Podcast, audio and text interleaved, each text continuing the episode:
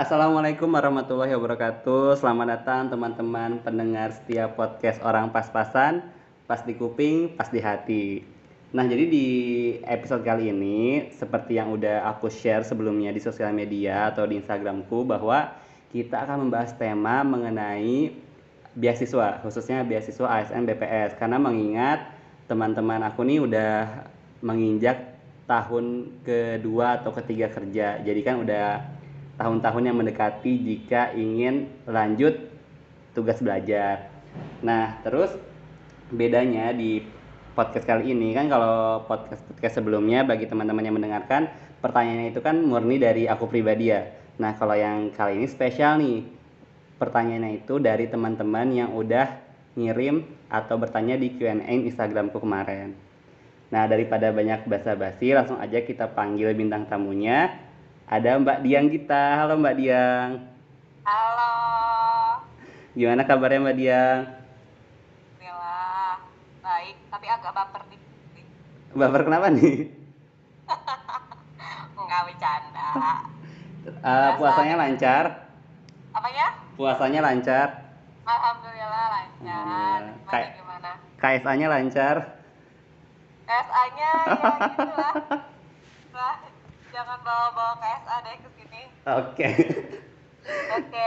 Nah, jadi uh, perkenalan singkat ya. Jadi Mbak Diang ini merupakan salah satu staf di BPS Pro- Provinsi Kalimantan Selatan. Spesifiknya itu di bidang produksi, di bidang apa? Produksi bagian pertanian. Nah, mungkin untuk detail uh, pendidikannya, mungkin Mbak Diang bisa memperkenalkan diri. Mbak Diang dipersilahkan. Oke, eh ini panggilannya apa nih? Kaula muda kah? Apa sobat sobat apa? Sobat Amru atau apa ini? Uh, panggilannya itu aja. Apa nggak ada? Nggak tahu. Nggak ada gitu, nggak ada. Oh ya udah. Teman-teman aja, teman-teman aja. Oh ya teman-teman ya. Kalau spesial takut baper. Martabak aja deh yang spesial. Ya, jadi kenalin eh, saya di yang kita cantik ya. Eh, searching aja tuh kalau anak-anak BPS bisa searching di community di yang the one and only. Hmm. Jadi eh, kalau tentang riwayat peker, eh, riwayat pekerjaan saya kerja di mana unit apa ya bisa dikomoin lah di community. NIP-nya eh, tanggal lahirnya berapa, setua apa, community itu. Lihat aja tuh NIP-nya tuh 19 berapa belakangnya. Nah, itulah saya. Terus apalagi ya backgroundnya? Oh iya, eh, saya itu lulus STIS Sekolah Tinggi Ilmu Statistik di tahun 2010. Eh, terus Jurusan apa, Mbak? Jurusan eh, sosial kependudukan. Dulu jurusannya cuma ada tiga, kependudukan, ekonomi, sama eh, komputasi statistik. Nah, saya tim-tim yang eh, sosial kependudukan yang santai-santai gitu lah. Oh sama berarti tiga juga zaman ulun, zaman saya. Oh, iya zaman sekarang kan udah banyak kan ya? Iya. Dan udah makin canggih ya, jadi eh, masih produk lama lah jurusan itu. Terus eh, lulus 2010, IPK-nya pas-pasan kayak podcastnya Amru, yang pedes lah. Penempatannya di kampung sendiri, alhamdulillah walaupun beda kabupaten. Terus eh, apa ya? eh, tiga setengah sekitar tiga setengah tahun di Kabupaten Ujung berbatasan dengan Provinsi Kaltim itu saya dipindahkan ke Provinsi Kalsel. Nah waktu itu kan saya tahun keempat tuh harus udah harusnya udah bisa daftar beasiswa ya. Iya. Ah jadi ini kok langsung cerita ya kebanyakan cerita nih. Gak Enggak, apa-apa. Oh iya ya, gitu ya. Jadi kan tahun keempat saya harusnya udah daftar beasiswa, tapi berhubung saya baru pindah, ah, sungkan lah baru dipindah itu sungkan lah untuk ngajuin beasiswa. Padahal sih sah-sah aja ngajuin. Terus baru eh, di situ tahun keempat itu saya kesempatan pertama kuliah, eh, kesempatan kuliah pertama angkatan saya kuliah, tapi saya masih belum punya IP, eh, udah punya eh, udah punya IPK tapi belum punya NIM, transkrip nilai gitu nah, udah punya, tapi eh, TOEFL belum belum punya, TOEFL belum punya, akhirnya nggak bisa juga daftar ya udah diikhlaskan lah tahun pertama, terus tahun kedua baru bisa. eh, Alhamdulillah lulus di jurusan uh, magister ekonomi kependudukan dan ketenagakerjaan. Kalau dulu sih Di mana di mana, Mbak? S2 kakak. Halo? Di mana, Mbak? Ya, ya di uh, Universitas Indonesia. Dulu dikenalnya ini S2 kakak jurusan itu. Tapi pas zaman saya ganti nama jadi magister ekonomi kependudukan dan ketenagakerjaan. Dulunya studi kependudukan dan ketenagakerjaan. Halo? Itu kira-kira ya perkenalan ya sekaligus cerita-cerita singkat. Terus gimana, Ru? Eh, kok agak putus-putus ya, Mbak? Lagi di mana ya? Halo? Masa sih? Jadi nggak bercanda-bercanda saya di pinggir jalan. Gimana gimana masih putus kah? Eh, sekarang udah lumayan. Oke. Oh, ya. Jadi itu ya tadi teman-teman. Jadi Mbak Diang ini dulunya di jurusan sosial STIS, lalu eh, penempatan di kabupaten, meskipun bukan di kampung halaman tapi di provinsi sendiri. Lalu Iya. tiga setengah tahun pindah ke provinsi dan baru eh, mungkin tahun kelima ya tahun kelima baru daftar dan Iya, diterima di Universitas Indonesia jurusan Ekonomi Sosial dan Ketenagakerjaan. Ekonomi kependudukan dan ketenagakerjaan. Oh, ya. EKK. Ekonomi Kependudukan dan Ketenagakerjaan.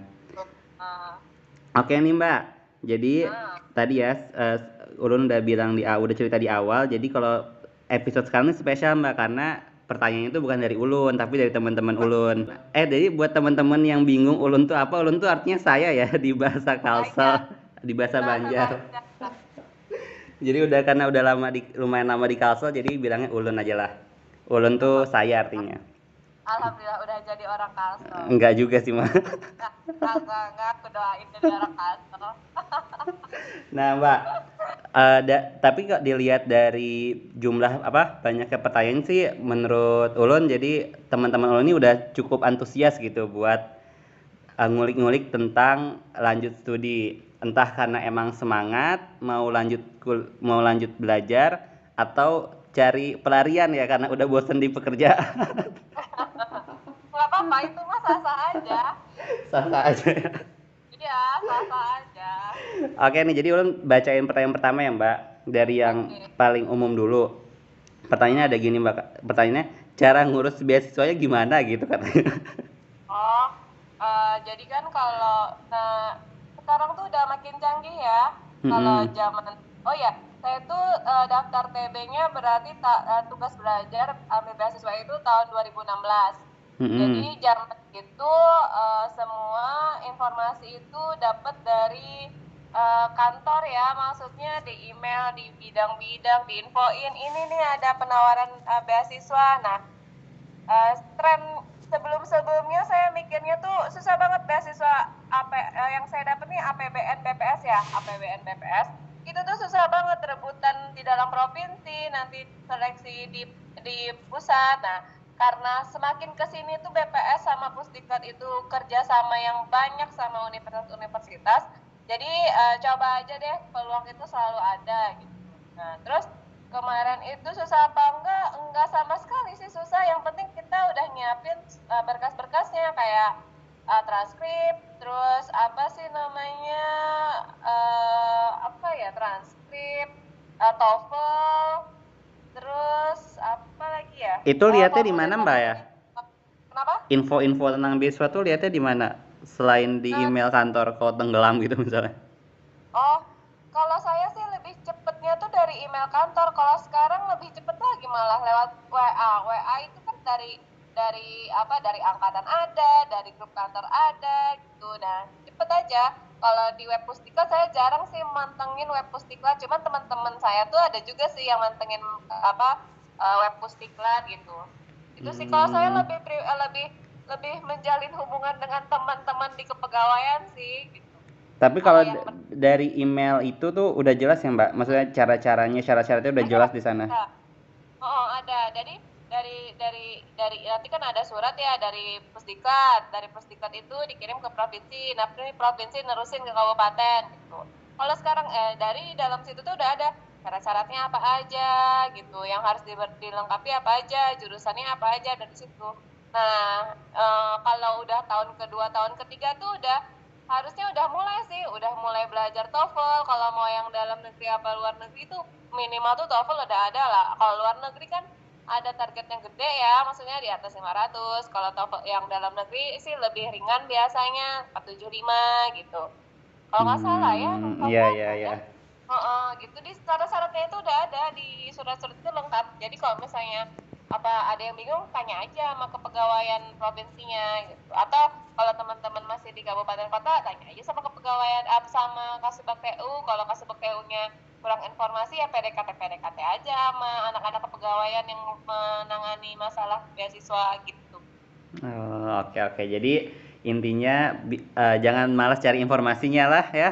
Ya, lewat ya. email lewat WA udah banyak lewat web pusdikot juga bisa. Eh, eh, eh, yang pasti apa eh, tebar jejaring di mana-mana sih. Kalau kalau misalnya teman-teman masih di kabupaten tuh eh, sebisa mungkin eh, punya temen yang di provinsi kayak gitu. Atau nggak di pusdiklat itu tuh bagus buat informasi. Maksudnya eh gimana sih? Aku nampaknya kayak gini loh. Jadi bisa sharing-sharing. Oh, Itu oke sih oke kalau- oke. Mbak. Pertanyaan kedua nih mbak. Betul. Kalau dapat beasiswa ada ketentuan wajib mengabdi nggak? Tambahan kontrak atau gimana gitu? Iya, iya. Jadi eh, ada tambahannya 2N plus 1 kalau nggak salah ya. Jadi kayak kayak kita TB, kayak kita ID, ID STIS. Jadi kalau pas kita baru masuk STS itu kan kita jan, eh, tanda tangan surat perjanjian ya Mm-mm. bahwa bersedia ditempatkan di mana saja uh, dan menjalani dan menjalani masa ikatan dinas sebesar 2N atau 2N plus 1. Nah, kalau zaman atas senior-senior saya itu 2N ikatan dinasnya. Jadi selama dia kuliah 4 tahun berarti 8 tahun. Nah, zaman saya tuh 2N plus 1. Nah, nggak tahu zaman Amru berapa ya ikatan dinas idenya. 2N Terus? plus 1 juga Ah ya sama berarti sama saya ya sembilan kan. Nah eh, terus nanti kuliahnya kayak gitu juga ada ada nanti di surat perjanjian itu yang tanda tangan itu kita sama eh, yang penjamin kita entah suami atau orang tua gitu. Nanti ada keterangannya 2N plus 1. Kalau kayak saya kan eh, tahun kelima ya ininya tahun kelima kuliahnya Mm-mm. Eh, berarti kan eh 9 ya saya kan 2 N plus 1 9 tambah TB nya 2 tahun plus 1 5 9 tambah 5 14 tahun sekarang masa kerja saya 10 tahun berarti kata apa saya ter, terjerat dengan BPS masih sekitar Terjerat. 4 tahun lagi terjerat cuy. Tapi saya iya gitu aja gitu. Tapi ini Mbak yang buat terikat terikat nih semua beasiswa atau ASN beasiswa ASN BPS aja atau kayak LPDP pun juga gitu. LPDP LPDP enggak deh kayaknya. Eh, LPDP enggak kayaknya Se- setahu saya sih LPDP tuh enggak. Yang yang ini yang cuma yang terikat itu cuma APBN BPS deh. Karena LPDP itu kalau nggak salah iya cuman eh, temen sih ada yang LPDP terus dia S2 nya LPDP terus dia keluar dari BPS dia ganti ruginya cuman cuman ganti rugi ini kalau nggak salah sih ya. Kurang paham deh saya Se yang setahu saya sih enggak. Jadi intinya tanda tangan itu sih ada surat perjanjian apa enggak? Surat perjanjian Oh. enggak yang APBN sih ada surat perjanjian. Ya ada surat perjanjian. Jadi pas saya kuliah awal-awal semester tuh nyiapin berkas-berkas tuh udah disuruh tanda apa surat perjanjian itu tanda tangan orang tua atau suami atau eh, atau pasangan yang, yang menjamin kita bahwa eh, si yang bersangkutan ini terikat ikatan dinas Oke oke. Jadi untuk yang pengalaman Mbak Dian sendiri yang APBN memang ada jelas ya karena itu dari BPS. Cuma kalau yang dari di luar APBN BPS Ya, itu ya, ya. balik lagi bisa dilihat nanti di kontrak perjanjiannya gitu ya. ya heeh, heeh. Tapi kalau setahu setahu Mbak Diang sih beda-beda ya tiap beasiswa ya. beda-beda beda-beda Hmm, Oke oke. Oke Mbak, pertanyaan selanjutnya nih Mbak. Mbak Diang eh, kakak di ada yang bilang kakak katanya. oh ya heeh. kakak apply ke berapa ke beasiswa apa aja dan ke berapa universitas?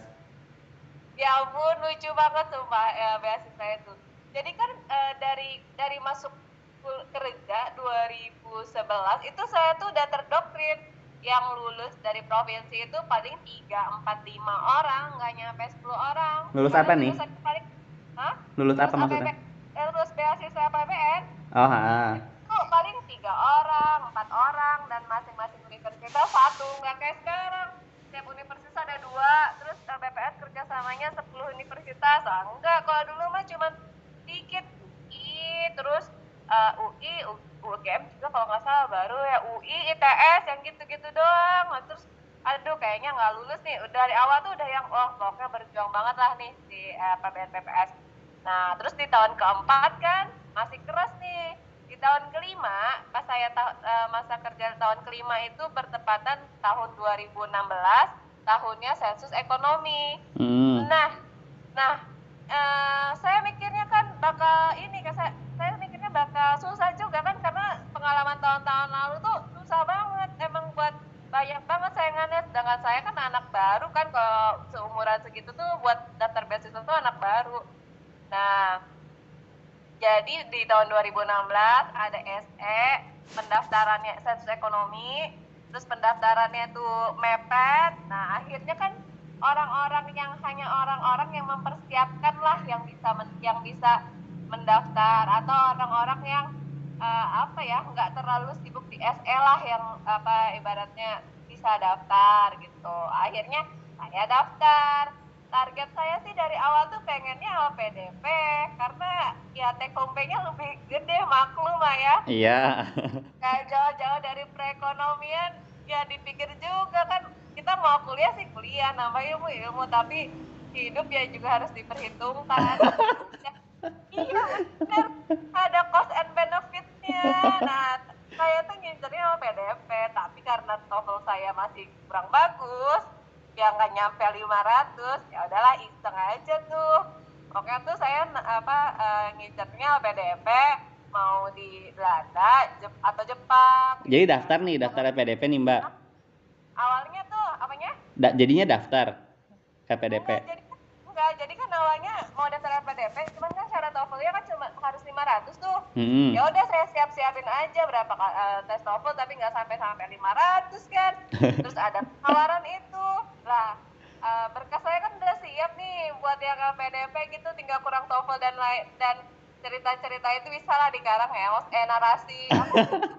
Eh, Esai, cerita diri. ya, ya esai esai gitu. Udah Eh. udah pinter lah gitu mau nyiap nyiapin esai udah kebayang. Pokoknya yang yang, yang berurusan sama orang itu kayak TOEFL sama eh, ya, kayak transkrip kan agak agak lama ya prosesnya. Maksudnya nggak bisa dalam satu dua hari sekejap itu harus ada proses-prosesnya kalau transkrip.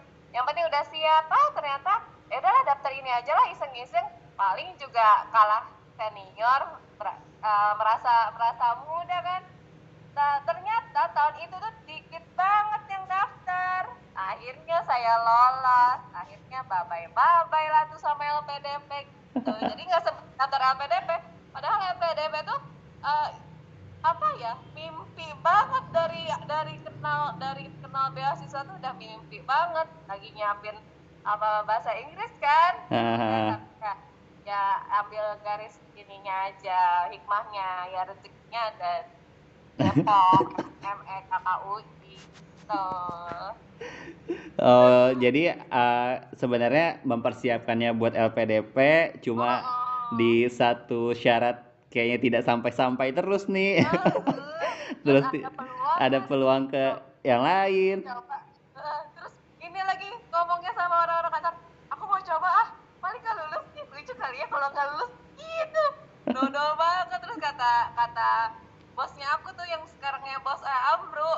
Daftar, eh, terus dia bilang daftar aja ya nggak ya mana tahu lulus gitu. Iya ya masa sih? Gitu ya udah daftar ternyata bener lulus?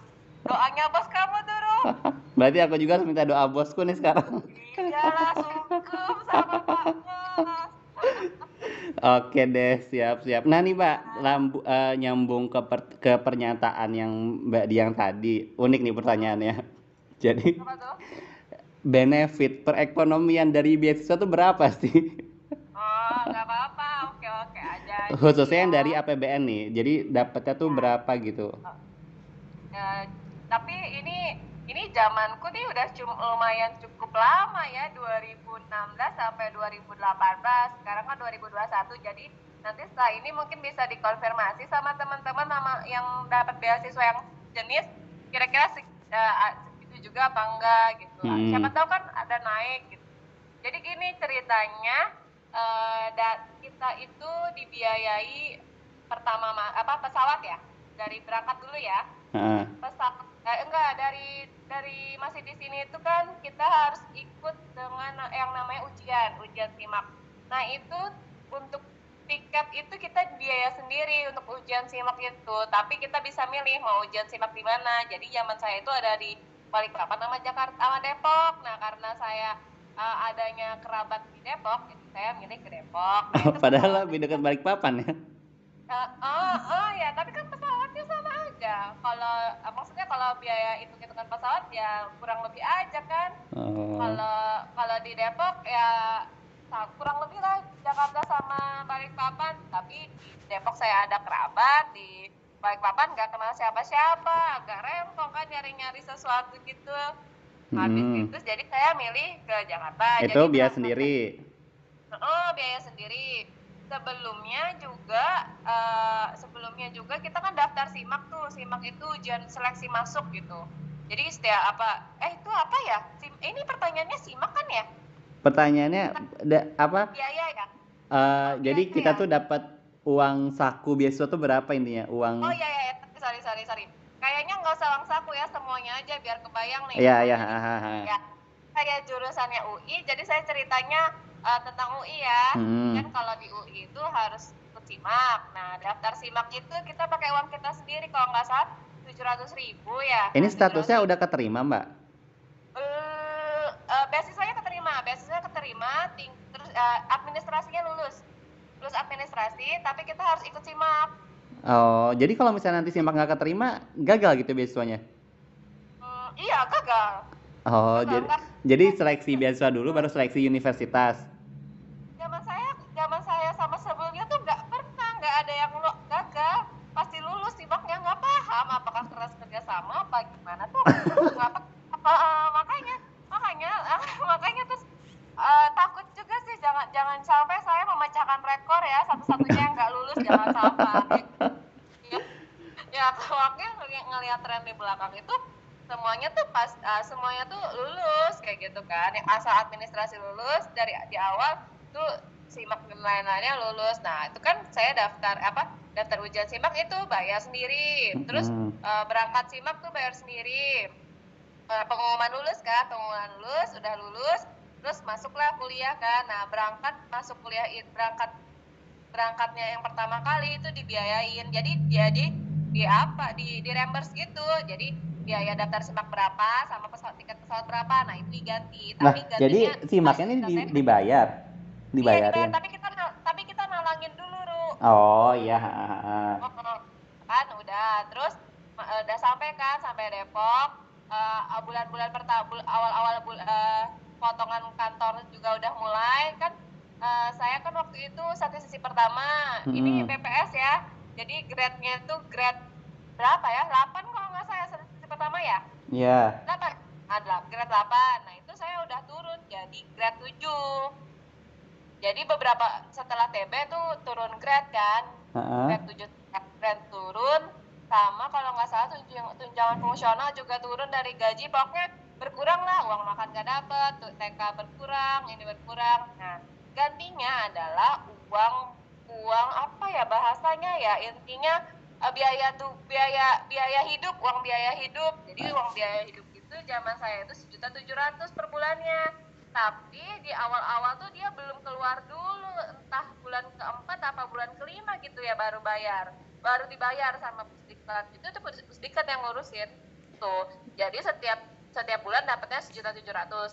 Kalau kalau hitung sama hilangnya lek-lekan aja ru. Kurangnya segit, sekitar sejuta tujuh ratus juga dapatnya tujuh ratus gitu. Kurang yang dari gaji dan TK itu loh ru Oh, jadi ini ada sekarang ada pertanyaan nih Pak, Mbak.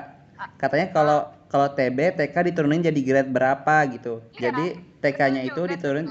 Kalau yang awalnya grade 7, Mbak? Tetap grade 7? Enggak, tetap tetap tetap grade tujuh tetap grade tujuh tetap Jadi- grade tujuh nggak mungkin Heeh, Jadi mau grade 7, mau Karena- grade 8, baliknya ke grade 7. Heeh. Iya benar. Kemarin juga ada kan anak-anak uh, yang ikut di ini kan ya ikut PB yang angkatanku itu kan ada kasih juga ya. Nah mereka juga ini Ru apa sih namanya? eh, dari grade 9 kan kalau kasih kan grade 9 Iya, heeh. tujuh juga jadi lebih kerasa kalau kasih sih nah tadi kan bulanan ya bulanannya tujuh ratus terus ada Oh. uang buku ada uang buku satu juta setahun kan Oh. TB-nya dua tahun jadi satu uang buku satu juta setahun terus ada lagi yang namanya uang tesis itu entah 9 juta apa empat 9 juta apa 8 juta gitu ya sekitar segitulah nggak nyampe 10 juta itu uang tesis terus halo Halo, halo, lanjut Mbak. Nah, uang tes sudah dihitung nggak ada ditulis kah? Uang tes itu. uang tesis 9 juta, uang buku 2 juta, bulanannya 1,7. Heeh. Terus? yang le- ya, wi- wisuda, wisuda nanti diganti juga. Jadi konsepnya kita tetap nalangin tapi nanti diganti. At cost berarti ya, Pak, Mbak? Ya, benar. Terus pulangnya juga di, pas sudah selesai kan mau balik kerja itu pulangnya dibayar. Jadi hitungan tiket pesawat itu berangkat sama pulang. Oh. Kan itu ditentuin sama pusdiklat bukan kita yang milih mau sekarang mau ini enggak enggak pokoknya ditentuin sama pusdiklat lah itu rame bareng-bareng satu kelas satu angkot Kalau TK grade 7-nya nih, Mbak, 100% kah? iya 100% 100% Jadi di- dianggap bekerja kita nih. Iya iya kan tugas belajar Oh, ulun kira kayak cuti gitu enggak ya? enggak enggak jadi nanti tetap bikin SKP tetap bikin apa SKP yang target tahunan tetap bikin PPK penilaian DP yang dulu tuh namanya DP 3 tetap bikin kayak gituan Oh. Nanti buat tanda tangannya di provinsi, tanda tangannya di satuan kerja masing-masing, tapi nanti nilai-nilainya dari nilai semesteran kita sama nilai perilaku di Pusdiklat. Nah, Pusdiklat tuh udah Hmm. punya rumus sendiri sih. Kalau umur eh, kalau kalau masa jabatan segini, tahun lalu segini-segini berapa nilai perilakunya udah punya segini. Itu sih Oh. lebih gitu sih. Terus Mbak ini besarannya tuh beda, eh, beda tergantung univnya kah? Misalnya kalau di UI tadi Enggak, 1,7, kalau di UGM berapa gitu? Enggak, enggak, sama deh kayaknya. Sama, sama. Itu eh, ini kan APBN ya sama. Kenapa aku lebih tertarik sama LPDP? Karena konon katanya ya jadi kan selama apa selama TB di UI itu juga temenan sama teman-teman yang lagi LP yang dapat LPDP. Konon katanya eh, mereka itu eh eh, kalau APBN BPS tauku eh, sama deh pukul rata ya satu kalau nggak salah ya Mm-mm. Seingatku ya, seingatku sih gitu. Cuman aku nggak pernah nanya juga sih. Satu koma tuh, eh sama sama karena kita sering nanya-nanya, eh uang bulanan udah belum, eh ini udah belum gitu. Jadi jadi dibayar sama pusdikat itu kalau UI dibayar, UGM dibayar atau UGM dibayar, UI dibayar nggak bisa satu-satu. Oh. Soalnya kan kalau kalau misalnya beasiswa di luar negeri itu kan tergantung negaranya ya besaran uangnya kan ya. Nah, oh, ya itu LPDP tuh yang kayak gitu tuh. Makanya kenapa saya tuh kalau misalnya teman-teman yang punya apa kapasitas lebih yang mis- misalnya lebih mampu, lebih uh, potensinya lebih lebih gitu, coba aja dulu di LPDP gitu. Jangan bilang-bilang susah, berat, coba dulu itu kan rezeki. Karena di LPDP itu uh, waktu itu ya cerita uh, saya kan temenan juga sama anak-anak LPDP. Nah, terus dibilangin sama mereka, jadi di LPDP itu tek apa bulanannya itu sebesar UMP di mana kita sekolah. Oh Iya, iya. Bener, bayangin aja tuh kuliah di eh, di Depok, eh, Depok Jak apa daerah situ 3 juta berapa tuh UMP, bayangin aja. Tetap dapat tunjangan juga, gaji tetap juga. dapat. Heeh, terus mereka ada biaya pindah, ada biaya bukunya. Pokoknya lebih gede lah dari kita, pokoknya eh, lumayan lah. Makanya kalau saya sama adik-adik apa yang nanya, yang minta saran, apa bagusnya beasiswa apa sih? Eh, ya kalau punya kemampuan coba aja LPDP tapi kalau kalau nggak ngebet-ngebet amat kuliah maksudnya ya coba aja LPDP siapa tahu rezeki. Kalau nggak berhasil ya udah baru coba yang lain. Kalau saya gitu sih Ah, ada macam-macam sih beasiswa. Nggak cuma LPDP sama BPS aja. Ada Bappenas terus ada juga IMF ada juga apa ya apa eh, Stunet macam-macam lah pokoknya. Coba-coba aja. Hmm. Terus terus Mbak tadi eh, eh, berarti Mbak Diang ini cuma daftarnya ke UI aja ya, universitasnya Ya ya? ya ya, APB, ap- APBN BPS jurusannya ambilnya UI, ekonomi kependudukan. Oh nggak ngambil nggak nyoba ke mana-mana Mbak, misalnya kalau UI nggak keterima nyoba UGM gitu, nggak bisa ya? enggak, saya kata- nggak bisa kalau APBN BPS mah kita harus milih satu, gitu. Oh. milih satu universitasnya. Nah, jadi itu uh, kal ketah ke sini, semakin ke sini semakin sedikit peminatnya ya entah entah peminatnya atau terlalu tinggi standar yang ditetapin pusdikat menurut saya sih nggak tinggi. Jadi jadi gini ada beberapa jurusan yang sampai kekurangan pendaftar gitu. Dia ibaratnya BPS nih kerjasamanya eh, uh, 20 orang 20 orang dalam sekelas. Eh yang daftar cuma 11 nah itu biasanya nanti ada tawaran lagi yang nggak lulus tuh bisa di, dialihkan ke situ. Atau kalau kelebihan kuota di misalnya di kelebihan kuota di L, ilmu ekonomi UI atau uh, eh, MEKK gitu bisa ditawarin sama Pusdikat. Ini sini aja nih ini ada kosong minatnya gitu gitu sih. Hmm. paling pindahnya kayak gitu tapi kalau kita lulus ya ya, ya, ya harus diambil lah. Kalau enggak ya bisa nggak enak kan provinsinya. Ya ya ya nggak enak aja merusak nama provinsinya gitu sih. Karena kan kalau TB ini perwakilan provinsinya yang mengusulkan kan eselon 2 nya oh iya iya iya Oke oke Mbak. Mm. Lanjut ya Mbak. Betul. Oke, ini sebenarnya udah udah apa? Podcast ulun nih biasanya cuma 20 sampai 25 menit nih, 25 menit. Ini khusus khusus Mbak Diang aja nih karena banyak yang tanya. Ah, karena karena saya suka bicara kali ya, jadi panjang gitu ya. Maaf ya. Enggak, enggak apa-apa, bagus semoga, kok. Semoga ada Membu juga nih masuk. Membuka wawasan. Oh, uh, Oke, lanjut nih Mbak bisa nggak beasiswa ASN BPS tapi jurusannya non statistik? Hmm, jurusannya iya, tuh saya kan non eh, jadi eh, jadi kalau ini coba deh sekarang kan tahun kedua nih, nah coba di di tahun 2021 ini tahun dua kedua apa ketiga sih Ru? Ulun. Ah. Tahun kedua jalan ya dan kedua. Ya udah, ya udah sekarang perhatiin di bulan Mei entar biasanya tuh ada penawaran beasiswa tuh di bulan Mei biasanya. Nah, hmm. coba nanti perhatiin surat-suratnya. Nanti uh, dipegang aja tuh suratnya walaupun belum cukup pegang aja suratnya, pelajarin aja tuh. Nanti di situ ada keterangan ada ada tawaran universitasnya.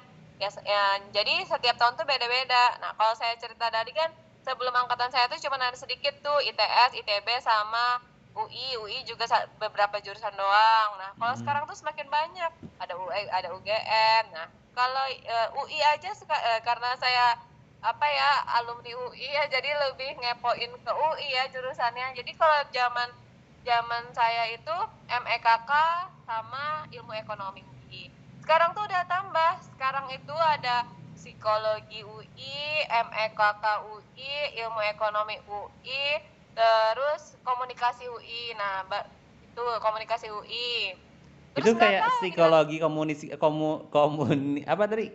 Komunikasi komunis astagfirullah. Uh. psikologi sama komunikasi tadi bisa dari jurusan mana aja? Misalnya dulunya SE dulunya SK tuh bisa?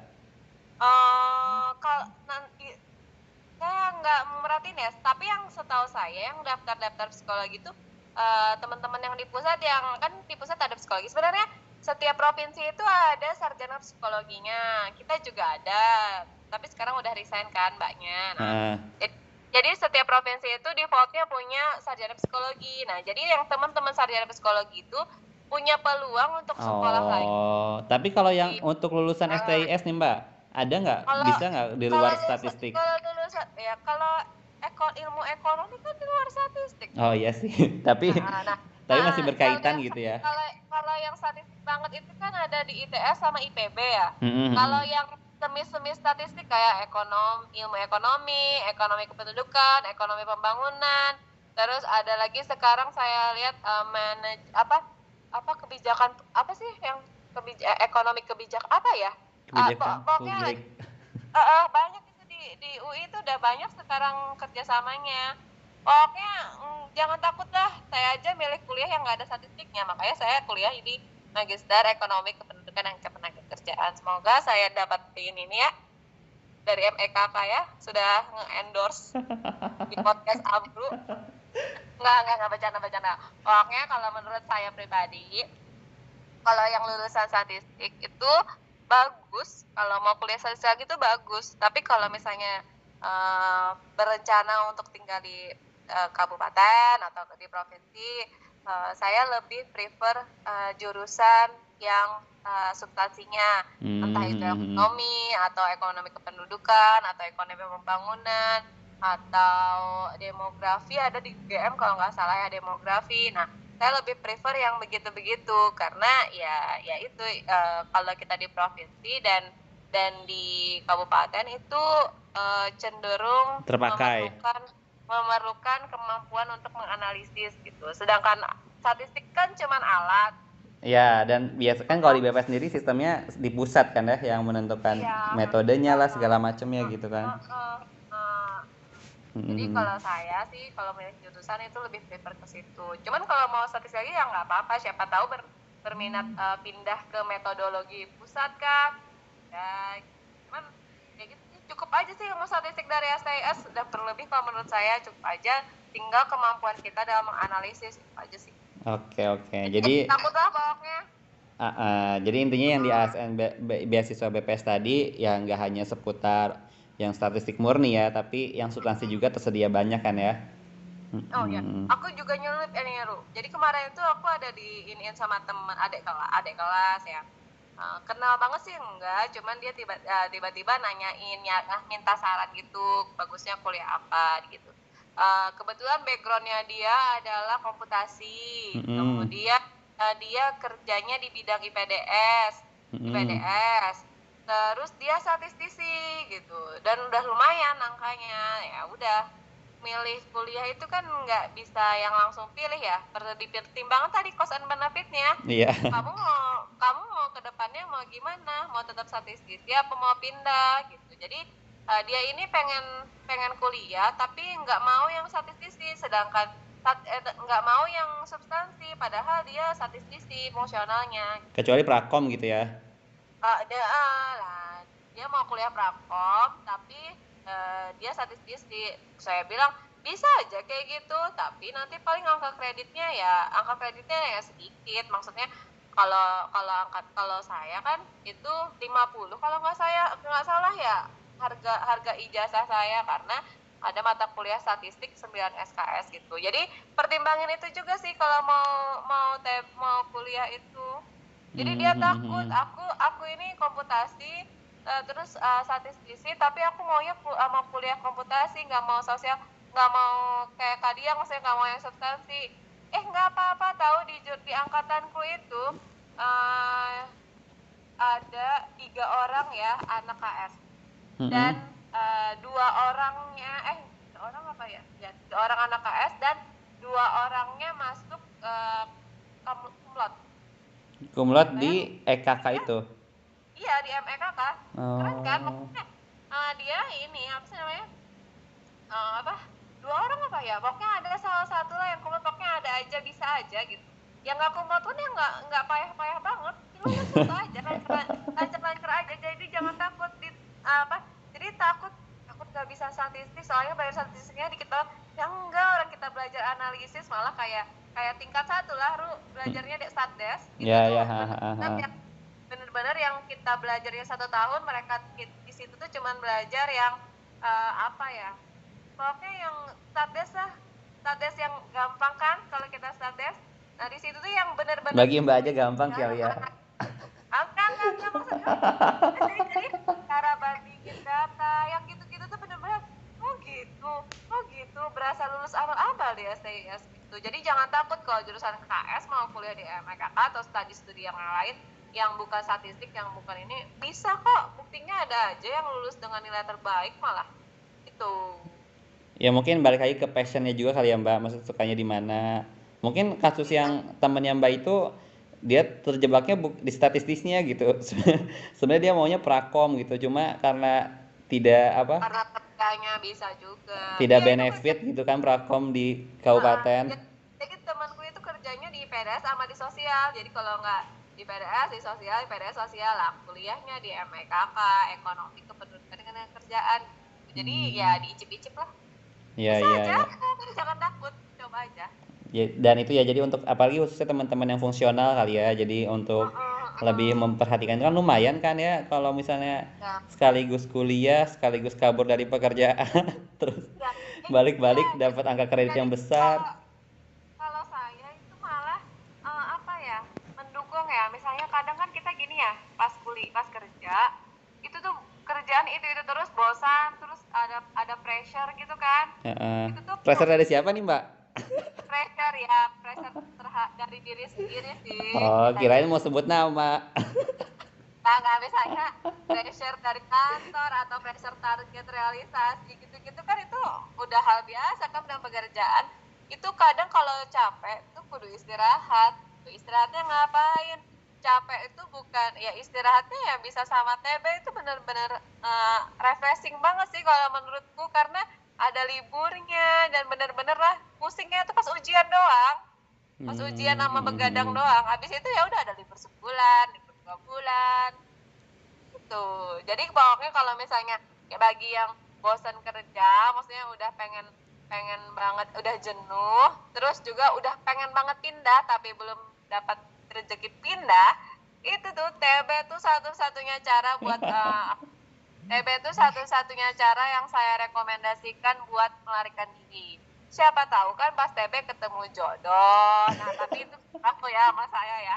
Apa namanya? Siapa tahu pas TB eh, nanti eh, pas ngambil data atau apa kenalan sama teman-teman pusat bisa menambah relasi gitu. Terus siapa tahu juga setelah TB ada juga yang mikir gini, Ru, Apa tuh? kak aku nggak aku mau TB, kak aku maunya pindah. Banyak nih yang ngomong, maklum ya saya eh, tempat curhat teman-teman alhamdulillah.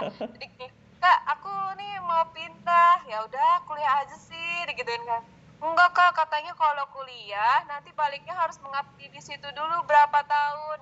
Kan, Ya udah sih, siapa tahu aku ketemu jodoh, aku bilang gitu kan. Ya, ya kalau udah udah urusan mendekatkan diri dengan apa pasangan itu ada aja jalannya ada aja rezekinya gitu. Nah, terus masalah masalah penempatan setelah kuliah itu pasti dipikirin juga sama teman-teman nggak mau ah kuliah ah ntar harus di sini lagi Hmm, enggak juga sih jadi eh, yang saya perhati eh, ada tuh eh, per per perka Hmm. peraturan kepala BPS nomor 9 tahun 2013 atau 19 ya buat yang BPS jadi itu ada keterangannya tuh untuk eh, lulusan S2 it- eh, S2 itu ditempatkan di provinsi. Untuk lulusan S3 itu ditempatkan di, di pusat gitu. Tapi eh, ya nggak ada bintangnya sih, nggak ada syarat dan ketentuan berlaku nggak ada. Tapi kita semua tuh tahu semua ada- itu adalah kebutuhan organisasi dan selama saya kerja sebagian eh, ada memang teman-teman yang dari kabupaten atau dari kabupaten ya Hmm. itu setelah TB ada yang dipindahkan ke provinsi ada Hmm. ada juga yang dipindahkan ke kabupaten yang terdekat dengan kota. Ada juga. Ada juga yang setelah TB itu eh, di apa namanya bisa mengajukan pindah ke kampung halamannya di Jawa. Ada juga. Jadi jangan sampai ketakutan ketakutan yang begitu tuh yang menghambat kemajuan diri teman-teman gitu. Nggak mau ah TB nggak mau ah TB udah jalan lagi enam tahun jalan lagi tujuh tahun jalan lagi 8 tahun. Eh, TB-nya enggak, ada- pindahnya juga enggak gitu. Ah, ah, ah, ah, gitu. Dan bisa jadi sih dia udah pindah juga tapi ada juga yang nggak pindah-pindah. TB juga enggak apa enggak kan jabatan enggak apa enggak kan? Sayang kan cuman bisa nyesel tuh ngeliat terus ngeliat adik-adik yang baru masuk itu udah lebih canggih dari kita. Kita cuman menang masa kerja mereka lebih canggih itu kan jadi sesuatu nil- apa ya nilainya jadi berkurang kalau menurutku. Jadi jadi semakin senior kalian pendidikan kalian tuh harus semakin tinggi gitu. Nanti Oh. ada kalanya S2 itu malah bertebaran di, di BPS itu ada kalanya nanti. Jadi sebelum itu terlambat eh, sekolah lebih cepat itu lebih baik gitu. Tapi ya tentu aja tadi tetap sebelum nentuin sekolah tetap harus dipikirin dulu tuh cost and benefitnya. Jangan asal "Oh, mau sekolah aja asal aja. Jangan Oke, oke, oke. pokoknya jangan takut lah Ini juga berarti sekalian nih menjawab ada juga pertanyaan kayak mending pindah Jawa dulu atau beasiswa dulu katanya. nah itu itu Yang tuh, tadi iya, ya berarti ya. ya heeh. jadi Mm-mm. jadi eh, coba ini ah, itu saya kalau yang nanya gitu saya tanya dulu tuh udah merit apa belum gitu bang Nah, kalau cewek ya kalau cewek tuh saya tanya dulu tuh udah merit apa belum? Kalau kalau dia bilang belum sekolah aja. Siapa tahu nanti ketemu jodoh gitu. Ya, kalau siapa tahu kan nanti ikut kami kalau cowok eh, sekolah aja gitu. Intinya sih sekolah dulu. Kalau pindah Jawa itu pasti ngincer yang ini ya. Apa sih? Jabatera ya? Iya. tidak menjabat selama ini. Ya itu, ya itu. Dan kayaknya kalau di Jawa pun untuk eh, yang jenjang karirnya lebih susah ya. Nah nanti kalau misalnya udah pindah ke Jawa eh, buat sekolah lagi tuh eh, bakal saingan dulu sama kan lebih padat di Jawa kan Nah, di ini Mbak, sekalian ini Mbak, sekalian nyambung pertanyaan, apa benar kuota beasiswa untuk timur lebih besar daripada Jabaltera? enggak Oh, Enggak sih. kalau kalau APBN kalau APBN itu seingatku ya makanya aku nih agak apa lupa apalagi semenjak ada KSA dual mode itu saya jadi lupa sekarang kan jadi jangan curhat dong. Jadi- Saya udah move on nih ya, dari KSA.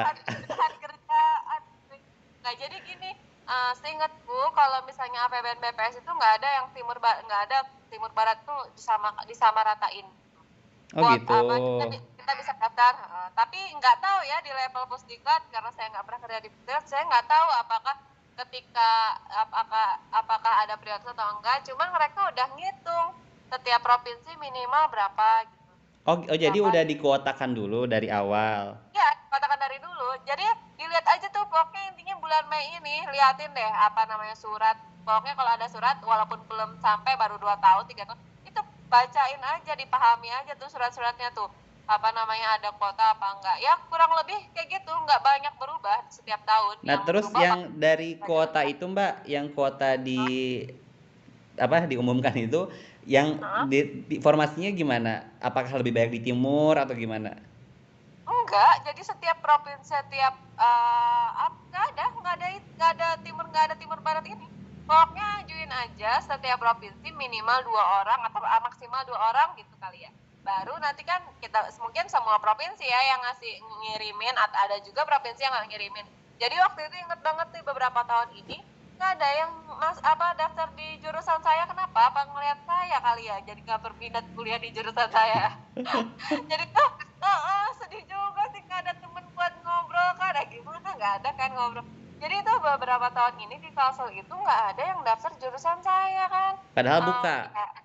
Padahal buka buka. Nah mungkin kayak gitu. Suka su- apa ya eh substitusi silang apa ya mesti di sini yang daftar berapa yang daftar berapa gitu. Jadi daftar jadi sesuai di surat itu jelas banget.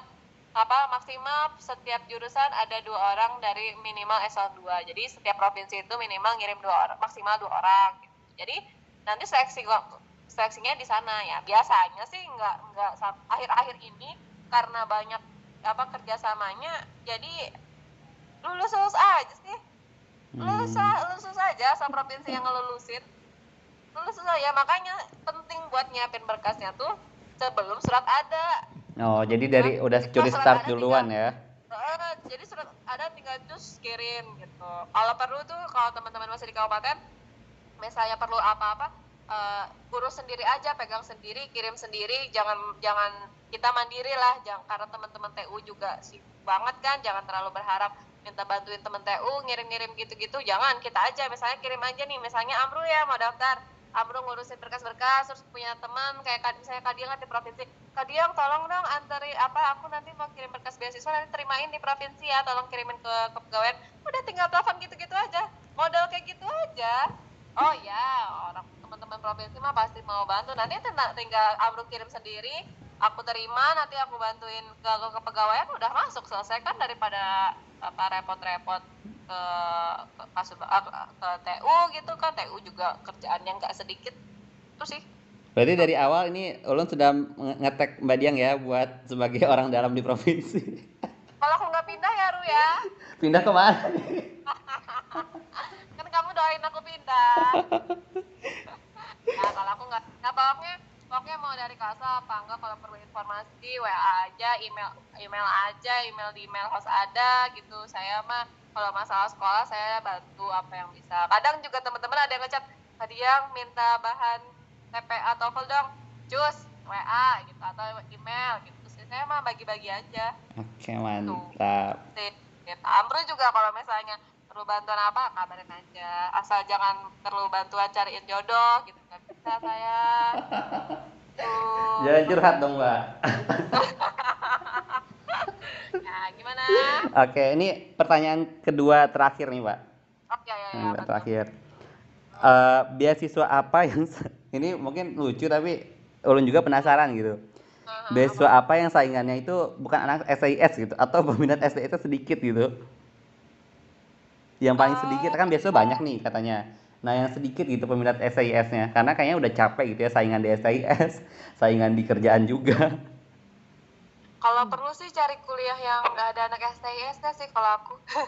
Tapi soal ya lah karena saya PBN BPS ya mau nggak mau ada anak STIS. Eh LPDP sekarang tuh anak BPS tuh canggih-canggih tahu. Jadi kayaknya di mana-mana ada. Ya kalau yang saya tahu sih LPDP itu pasti ada aja yang dibobol sama anak-anak BPS tuh ada banyak. Pokoknya coba aja itu itu menarik tuh menarik untuk dicoba dan uh, kalau kalau lulus juga ya wajar aja karena dia standarnya tinggi tuh LPDP yang rekomendasi saya. Terus yang nggak tahu ya IMF ada ada apa enggak. Jadi dulu senior saya tuh pernah uh, S2 Jepang itu di IMF tuh, dari kebiasaan di IMF terus ada juga yang uh, dari macam-macam sih era macam-macam sih apa ya karena saya jatuh cintanya sama LPDP jadi saya selalu merekomendasikan si LPDP itu sama siapa pun yang minta saran. Tapi berarti ya, yang paling favorit nih Mbak, yang paling favorit di BPS itu berarti LPDP. Kalau yang paling Eh, favorit. enggak. Yang paling banyak ya. Hah? Yang, yang paling ya kalau dibandingin sama APBN sih LPDP pasti favorit lah. Hmm. Susah. Berarti yang pastinya yang pasti LPDP saingannya banyak. Ya, ya. Kalau Tapi Bappenas kan sama BPS yang terkenal maksudnya itu mana Mbak?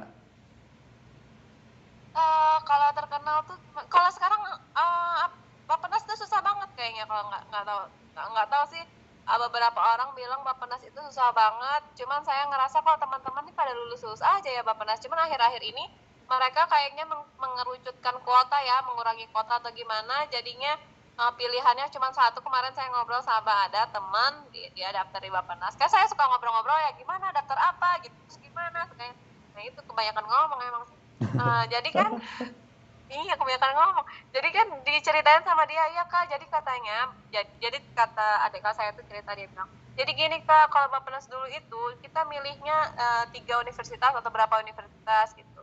Kalau sekarang tuh enggak satu-satu.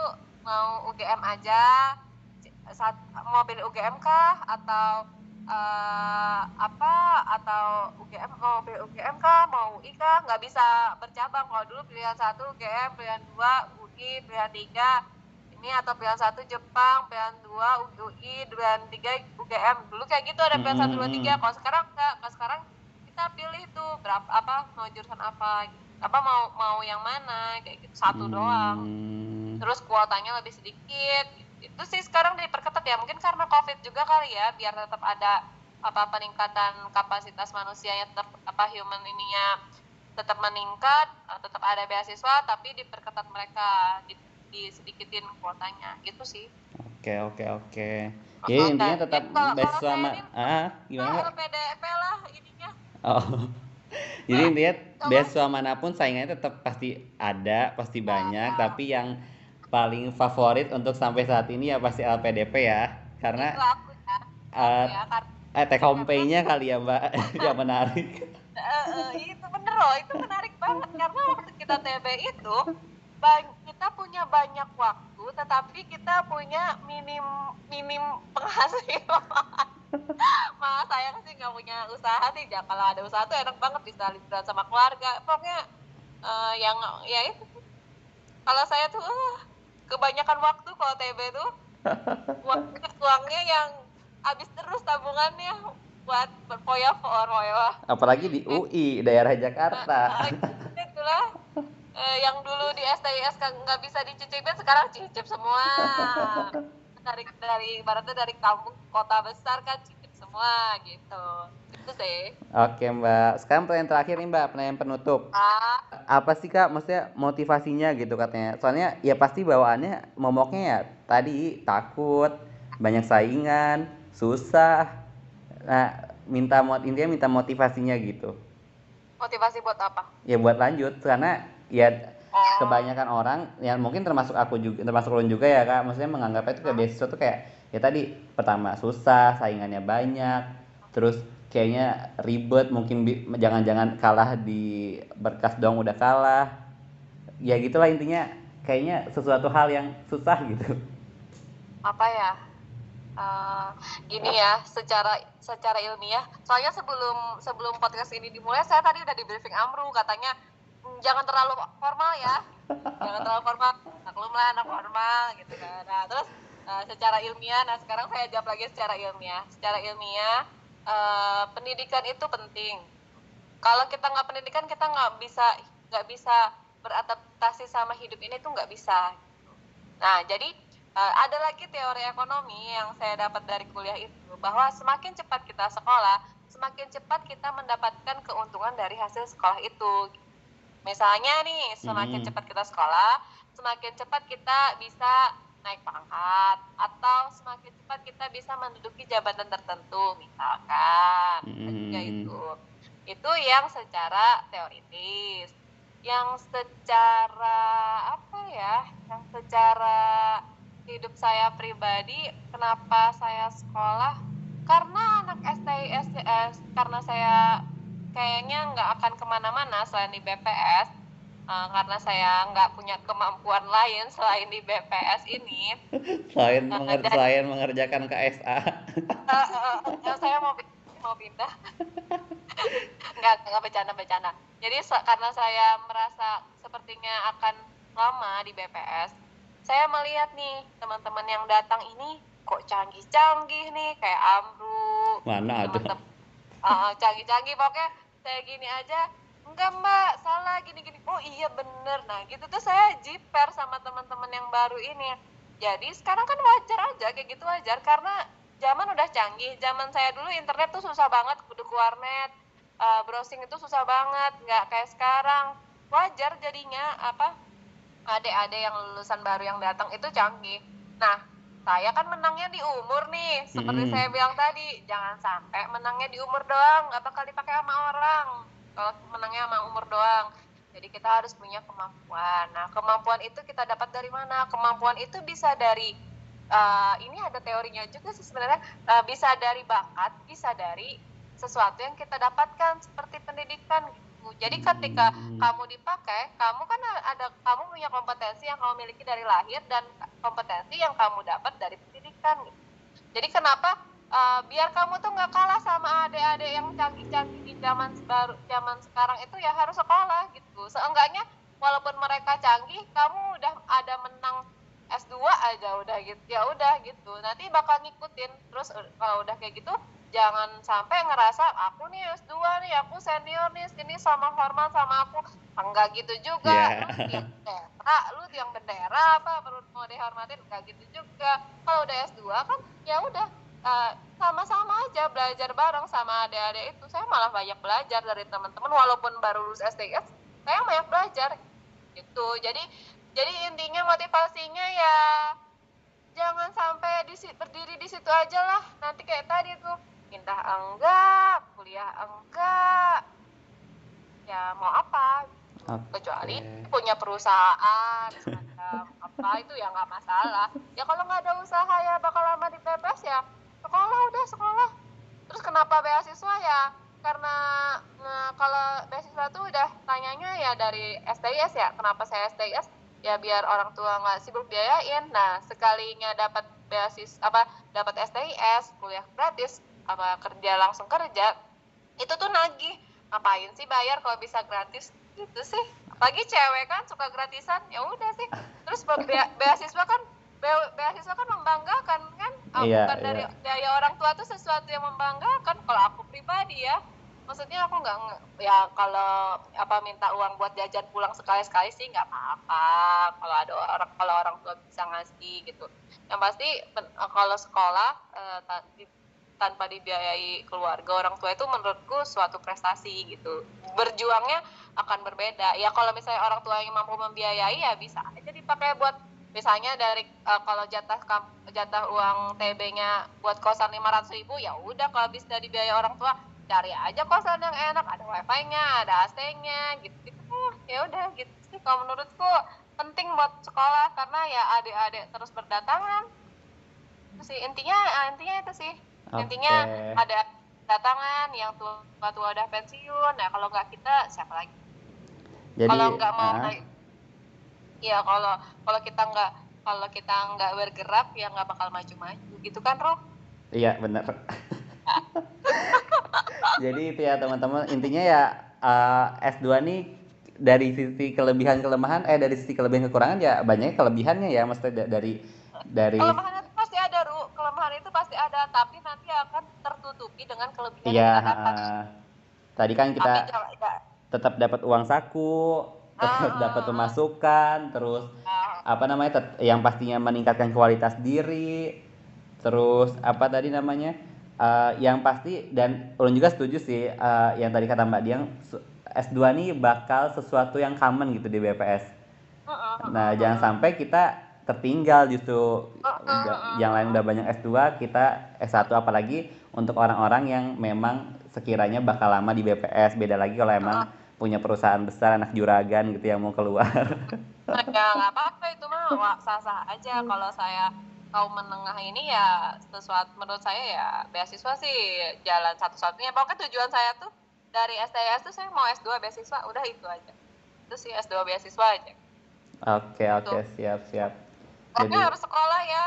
Kalau harus sekolah ya maksudnya eh, bahkan teman-teman angkatan saya tuh ada yang anak dua gitu suami istrinya sama-sama TB satu di ilmu ekonomi satu di MEKK Eh, ya udah sekolah aja sekolah.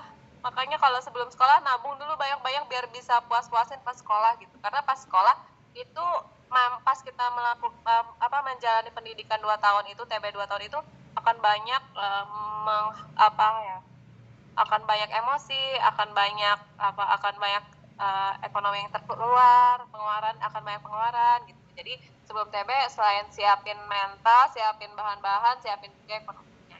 oke siap siap Walaupun kita beasiswa ya, apa tetap aja siapin. Walaupun beasiswa tetap aja siapin itu. oh iya Pasti, ada sesuatu pengeluaran yang tak terduga. kan. oke siap terima kasih ya Mbak Diang sudah meluangkan waktunya dan juga terima kasih buat teman-teman yang udah mendengarkan jadi intinya tadi tetap semangat tetap jangan apa jangan kalah duluan belum sebelum mencoba pokoknya tetap coba mencoba dulu baru coba dulu baru bilang susah, jangan bilang susah. Udah dicoba belum? Belum ya udah nggak usah. Nah. Nah. nggak percaya kalau susah kayak gitu.